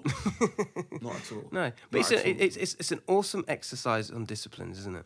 It is, and it's a great way to sort of like understand the human mind, man. Because every different writer is writing from their own perspective. Yeah, talk to me about that because um, I've got a couple of scriptwriter friends, and um, they're constantly. One particular, my boy Trip, he's he's very much. He'll think about the the, the, the characters to the point that, that he knew what they ate ten years ago. It's that right, that detail. How how with like I say, you, you you think a lot. You do a lot of this. You must think. Okay, how do I really get into this geezer or this this character? characters. All right, so bro, I come from myself all the time. Look, I'm gonna say this now to any actor listening. This is a fact of life. There is no character that you can read on the page that is anywhere near as interesting as who you are. Why? Because even if it's a biopic, nobody that's written on the paper is real. I am more interested in Hamlet, Lear, and Othello put together. I'm real. I'm here. There you go. They're not. Boom. Do you understand what I'm trying to say? I've got more Yeah. experience than any of those characters because they're just writing and drawings. I'm here, bro. I'm Yeah, yeah. not being written right now. One day I'll be dead and someone will write about me, and then whoever's playing me will be more interested than me because I won't be alive anymore. Isn't that crazy to think? So I mean, it's just it's just the truth. So whenever I play any character, dude, my my immediate point, not not all the time, but definitely from now, as in contemporarily speaking, it's always how does this character resonate within me? How do I resonate within the character, and how can we make sure that the layers of existence I have, the layers of character, charisma, personality, charm, understanding, intelligence, life experience, can be drawn on effectively to infuse this character with enough life to make it a real existent person. That's all I'm trying to go for. You know, there's an interesting thing to consider. Sometimes actors might they might overthink about a character, blah blah blah. Oh, like how can I do this? How can I do this? How can I do that? It's important to remember that as an actor, you're a human being. You're an adult, right? If you're an adult, if you tell me to say any line, say the line is look, just leave that alone. I don't have to think too much about how to say that. Do you know why? Because I'm not a dog speaking, bro. it's not that you're gonna go. How did it say that? yeah. If, if I'm at a bus stop and somebody comes up to me to ask me for the time, I don't check how they said it to make sure I think they're genuine. All they come up to me and do is say, "Can I have the time, please?" They're not like a, a, a three year old doing it that shocks me. Like, how can a fucking three year old ask me this? It's not an animal. There's no asking me, um, overthinking. It's just you're an adult. You have Mm. the ability to produce words. Just say it So it's the same with acting. It's the same. dude, not entirely, but what I will definitely say is that once you've done the necessary amount of character research, you understand your character, and once you understand the meaning and intention of every line, the best thing to do is not overthink, Mm. overthink, and just speak. You're not a ketchup bottle speaking Mm. where people go, "How the hell can a ketchup bottle speak?" You're a grown person who's here, so I expect you to say something. so yeah. just say what's been written down. Do you know what's interesting when you say that? That I, and this is only this is only like comparable to like the live show, the podcast live show. The best moments I feel in the show, looking at me, you know, analytically, like and really like with a conscious of like. How am I behaving? What are my mannerisms? And you know, because you know, there's a sin- level of sincerity that you kind of want to find a balance of. Yeah. Um, you don't always know the guests, or you don't always, um, you're not always briefed on certain things that the way it's going to play out and things. Um, I think that some of the best moments I find are ones when I'm not thinking. Dude, It just looks so natural and you're just on it. And it's like, it, that for me is like the zeitgeist. That's the Goldilocks zone where I really want it to be like that all the time because you're at your natural core. And it's so hard, isn't it? Well, bro, it's, I love the fact you said that because obviously I fin- I recently finished working with Guy Ritchie on a film called Cash Truck. Catch it in cinemas. What's it called? Cash Truck? Cash Truck. Yeah. shit. Yeah, it's gonna Oh, be, it's gonna be shit. fun, and I Yeah. got a good little role in it. And dude, he does so much improv. Do you want to know why he does so much improv? Because he wants to capture things in the heat of the moment. Sometimes when you spend so many times learn so much time learning lines, all you've done is practice the moment over and over again in your room. Like for example, as an interviewer, if you if you knew too much about the person, Mm-hmm. or in fact, no, no, no, no. I'm really going to say this. If you know too much about somebody you're interviewing, bro, then why are you asking questions? Mm-hmm. Dude, I agree. Do you know what I mean? the cue cards kind of th- th- they deemed ir- irrelevant Yeah. if, you, if you if you're striking a I think it's mostly for some people they're just not like you like when we chat it's like we're having bands Mm-hmm. Yeah. some people they they're not always like that Yeah, and it's hard to find a, a hard to zone of find that, flow with them, yeah. right? But you I know, that's know- Mm. like a concept flow in like uh, Oriental sort of like uh, philosophy. There's this concept called flow, which is when something is just moving in perfect motion, when the challenger and the task are at perfect, are met at the perfect level. So this is an actual thing. It's a concept called flow. It's a concept in Oriental philosophical studies, and it's this idea that like, Used too liberally in the Yeah. West, I'm So, saying. yeah, Wow. Hmm. yeah, I know flow. But if you think of even when a rapper is flowing, what makes you feel like the rapper is flowing is when you got the beat and you got the rapper, and they're at perfect synchronicity. That's flow.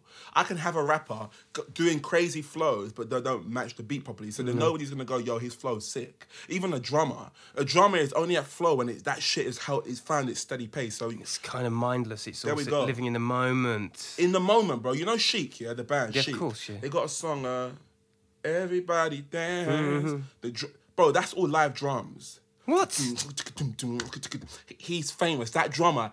I had no idea. Whole track, bro. Whole track. I had no idea. Bro, I listen to this man's drums obsessively. I'm not a drummer, but I'm so impressed by how he drums and sounds like a metronome. But it's complex, bro. He's doing open hi hats. He's doing, you know, flipping drum riffs. He's doing everything He's in whilst the zone. holding a perfect tempo. That's flow, bro. Now coming back to that, when sometimes when you're improvising, sometimes not all the time, you're in perfect flow. Sometimes when it's like the the scene is this, and you're told to improv, and sometimes you and the scene, i.e., the challenger and the task, Hmm. meet at perfect level. Mm. Just meet at perfect level It's cold. flow is a beautiful thing, you know. Uh, Shout out, rest, rest in peace to Kobe Bryant, whose flow on the basketball Oh. court was I saw this Bruce Lee documentary with flow. Kobe Bryant. My flow. th- when you were talking, I mean, you said Kobe, and I was like, geez, he was on that. He was on that documentary. When I think of flow, I think Bruce Lee. Yeah, it does. And bro, another full circle thing. Maybe drugs. Sometimes, yeah.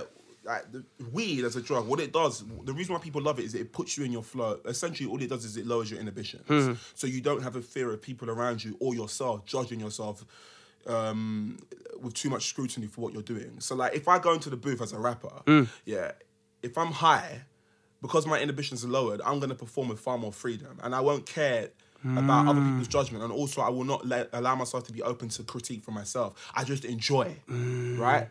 But then sometimes when you're not, it takes longer to get to the place where your inhibitions are lowered. So sometimes creators do use drugs to lower their inhibitions quickly, so they can just enjoy it, right? And that's a fact. but here's the thing: that's flow. That's what you're trying to achieve is flow. Mm. Ultimately, you're trying to because achieve flow. there we go. Because if you got the task and you're the challenger, if you're afraid of judgment, you as a challenger aren't meeting the task. Oh, You're not meeting the shit. task. Do you understand what I mean? Yeah, I do. Mm-hmm. Now the dark side of drugs is when they kill your flow. when you as a challenger naturally aren't at the same level as the task anymore, or more specifically, you're not able to gauge the level of the task. Mm-hmm. I.e., the rapper, give him a beat and he writes too much, and he's he, bro, he's flowing like hundred million words a second. You're like, it didn't need Mm. this much. It's too staccato. It's too rigid. It's There too, we go. c- c- It's almost like commu- c- c- computerized. There It's we like go. brrr, like and you're techno. just like, no, trust me, it is possible to rap this like Q-tip, electric realization, right? Oh my God. Flow. Other rappers might have written too many words to that beat, you know, because they're thinking they've got to really body the beat. But Q-tip's flow was in such lock that you give him the mm, mm, mm, mm, and he just, honey, check it out, you got me mesmerized. He doesn't need to Doesn't do need much to do more. anything. Flow. Oh my god. You get me? Yeah, yeah. Flow. It's not, it, and it's not rocket science. It's just sometimes s- the space is everything. Space. Um, and yeah, and this is where drugs, I guess, th- you know, contrary to what we started off with, Hmm. that's where this is the this is the bug to the flame. yeah, big time. The drug is like to have something that chills you out and mellows you out and gives you a sense of now. yeah. That's the shit. It is big time. And I do believe this is why so many artists use it because it's just it lowers your inhibitions and it means that ideas flow more freely through your head. So that you can sit on the mic and literally come out with the song right there. Whereas if you're feeling inhibited, you're thinking, oh, if I write that, it's, it might sound a bit shit. Yeah, and they overanalyze. Yeah. Like you can only come up there's certain lines that rappers say that you think you couldn't have come up with that if you were like being too critical on your, with yourself. Like you just kind of know, don't you? Yeah. That took that took that took some sort of aiding, or that took some sort of like yeah, clarity. Yeah, yeah, it did. And sometimes those tongue in cheek moments in music and everything, like it does make a point about sometimes taking yourself too seriously. And the thing about doing something like improv, coming back to the Guy Ritchie Mm. film, he used to love actors improvising, come up with scenes in a moment. He told me to improvise. Who knows if it'll make the movie? But at one point, he told me to improvise like a f- fifty-five second monologue about another character dying. Unscripted. Yep. He just said, get on the phone and improvise Oh, so something sick. Oh, about the character dying and you needing the police. fucking- big up Just Guy go for Ritchie, that's it. fire. Yeah. Dude, I didn't feel scared. I just thought, cool, I'll be seven years old. Because as a seven year old, I used to play these games in my in my bedroom with my brothers. Guys, let's play the Scorpion King. You're this, you're that, you're that. Let's go. Mm. And then you just do the scene. And you're, you're coming up with full monologues as a seven year old, but you're not judging yourself because seven year olds, where they have, you could argue, less standards about how to live life, they're just freer. They just do anything Mm. and they they're not wanna prohibited do. by creative barriers and There we go. rules. I love the fact you just said that because you know myself and my brother, maybe two years ago, had this talk in which we said the creative potential of like, and this is a known fact, but I'm just adding something to it that when you're younger, your creative potential is far higher, right? And as you get older, you sort of and Picasso was somebody who was a big believer in this as well. Your creative potential just gets lower and lower and lower because you develop more inhibitions and develop more ideas and standards and thought patterns about the world that that act as barriers to sort of complete and utter creative freedom. Compounds you. Here's the thing though, my bro. As you get older, you also develop the ability to do things. So your ability to conceive sharpens. Mm. So a kid cannot be in full understanding of anything it's doing. It can be, but like if a kid makes an incredible painting that just looks incredible and everybody goes, that's instinct, it's just instinct, it's instinct. The kid can never sit down and really analyze you properly what's happening, whereas Mm. an adult can. So the trick as a creative is it's to have all the skills that you acquire with age and the ability and the eventual virtuosity and everything while still yeah. maintaining the freedom of a The, child. the naivety of a child. Exactly. Playing serious, a serious Yeah, play. So you're like, you're exactly. playing, but you're doing it seriously. Yep. Yeah.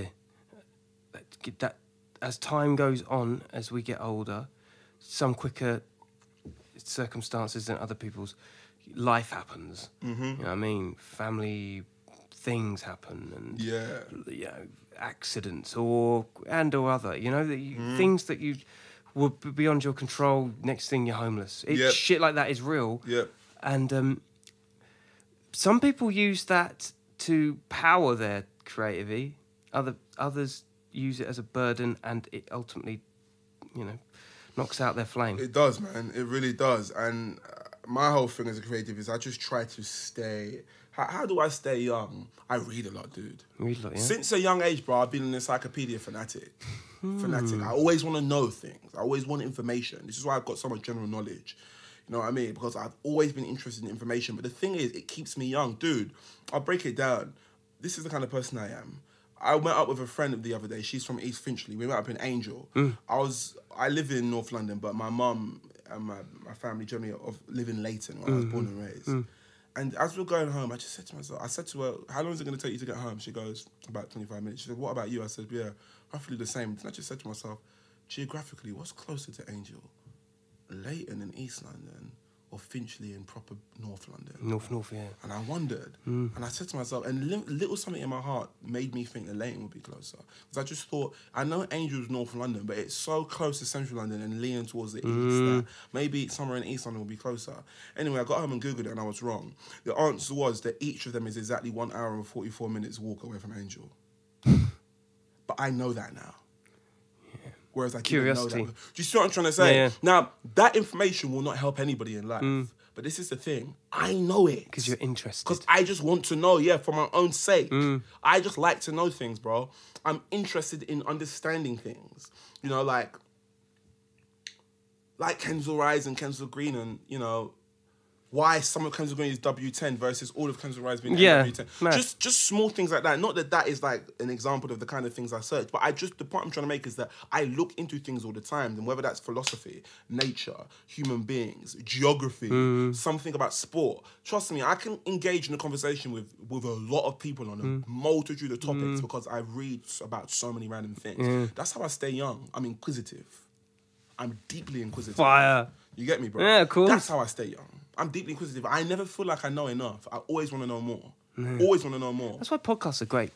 They are. It opens like like this, like t- crazy debates, like conversations that I wouldn't ha- normally have on any given day. Yeah. Boom, in the pocket, you know. Dude, I'm telling you, man. Mm. And and another way I stay young, and I think a lot of people can relate to this, is by keeping myself free of any influence that makes me feel like I've got to be less of who I am than I am. Mm, so important. That's a big thing, bro, for me. But that's a strength of character. You've got, e- even in those situations where you feel slightly compromised, you've got to remind yourself who you are. Yeah. That's a, f- that's, that, that shouldn't be a fight. That's just a fact. Dude, I'm telling you, yeah. You know, if you've lost the ability to say no with conviction, you're not a child anymore. You, I, ooh, ooh, ooh. If you've lost your ability to say no with conviction, you've lost your inner child. Because children, when they do not want something, Charlie, do you want spaghetti? Who's a, no? A kid will tell you no without. you know what teaches people to stop saying no? It's being told you're being rude as a child if you say no. And it's also, the the word no is, is derogative to, to offending someone's feelings. Exactly. It's, it's, a, it's a negative. But kids don't care. When they don't want something, I've got a little son, he's two. If I'm trying to feed him something he doesn't want, if I tell him, kick the ball, Emma, kick it, kick it, right, if he doesn't want to kick it, he's not kicking it. Mm. And you know what? If you keep trying to make him kick it, he'll cry, as in he'll throw a tantrum. Mm. That's it. His no is his no and his yes is his yes. And that's kids for you. Did you, what did you think of that party, um, Tommy? Don't like it. didn't like it. Mm. What did you think of the party? I loved it. You know they're being honest with you, Mm. and I do believe that that is. I mean, then eventually kids learn to lie, and then that becomes a skill. Because they know they get something. you There know. Mm. we go. But I just think that when you're at a point where you can't say no properly, you got a problem. And you know, when I was younger, right?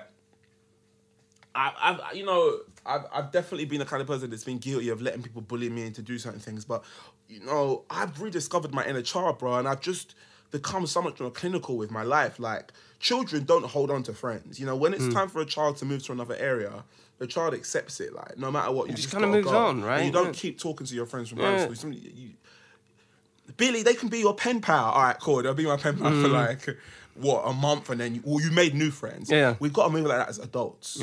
We've got to move like as, like this as adults. Because sometimes you might have people in your life who actually have somewhat a damage and effect on your self-esteem, who make you feel like you've got to like be a bit wary of things you say, who make you feel like the person you are is not suitable to every situation, and therefore you've got to adapt all the time Hmm. people like that that make you feel shit about yourself, that can't support you properly, that off, always offering critique, always, but yeah. Hmm. advice. They're always offering so-called advice, but really it's just critique and someone trying to make you almost like bring you down. Down yourself.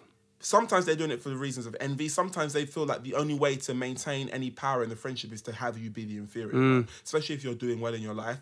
Anyway, if you have people in your life that are anything uh, that are conducive to any of the sentences I've just spouted, then you've got to cut them Cut off. them off. Mm. I agree. Because the truth of the matter is, those people are stopping you from being an inner child and they're stopping you from living freely. Mm. If you look back on your time spent with those people, you realize you've wasted fuckloads of Oh my time. God. Yeah, yeah, I bet. I have no doubt about Dude, it. and I've made myself a promise, Killer Keller. Yeah. Mm. No more time gets wasted, I'm with you. bro. No more time. No, more.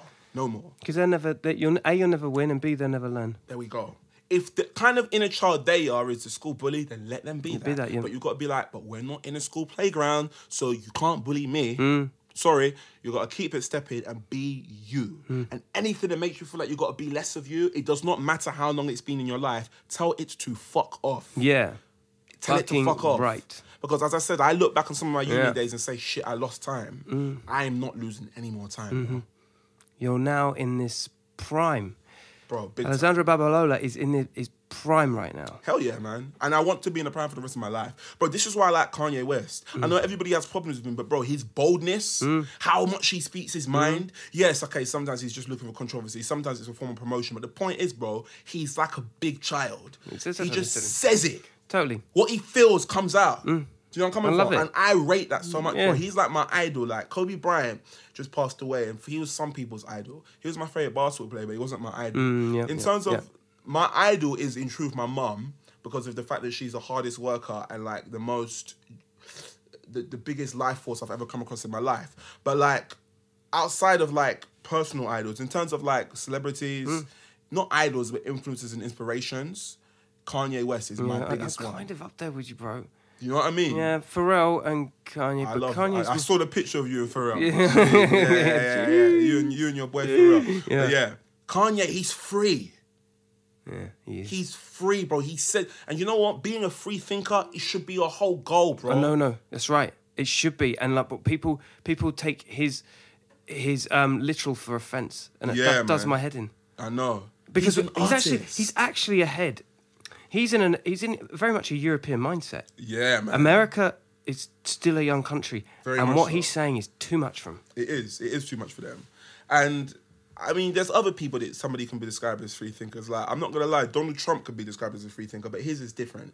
His comes from being It comes uh, from a lot of agendas. There we go. He's he's Conditioned problematic. agenda, yeah, yeah, there we yeah. go. He's not the one that we look at and go yes. Yeah. Whereas Kanye West, okay, he does some fucked up things sometimes, but the truth is he is a free thinker. He's free, just the same way Bob Dylan was. Mm-hmm. Yeah. spoke out. And it'll only be, hopefully not too too too soon. It'll only be when he goes that he will be known. I know. He will man. be respected and seen as actually the thing that he's always wanted to be. But people are so backwards. in Is coming- Wiley the closest thing we have to Kanye West in England? Because I think Wiley's a free thinker. He's a free thinker. I yeah. think Wiley's freer than everybody. You see other artists, I see them do interviews and they're constantly checking themselves. he's fucking. He's Wiley is a danger to the system. Oh, big time. In the same way, mm, no, not Tupac. But there's I know what you mean about Tupac though, bro. Very, very, very, very good point. Dangerous. He's- just free. It's like there's no filter, bro. Yeah. Whatever he wants to say comes out. Yeah. Bro, that's how I am too. yeah, yeah. Trust me. You I'm the have to same be. Way. Yep. And and more power to you. Mm-hmm. and I used to be the kind of person that wouldn't, and I'll let sort of people like edge me different ways, Mm-hmm. but it's impossible to edge me anyway now. No, no, no. Because you're settled. You got it together. You know what you're doing. Mm-hmm.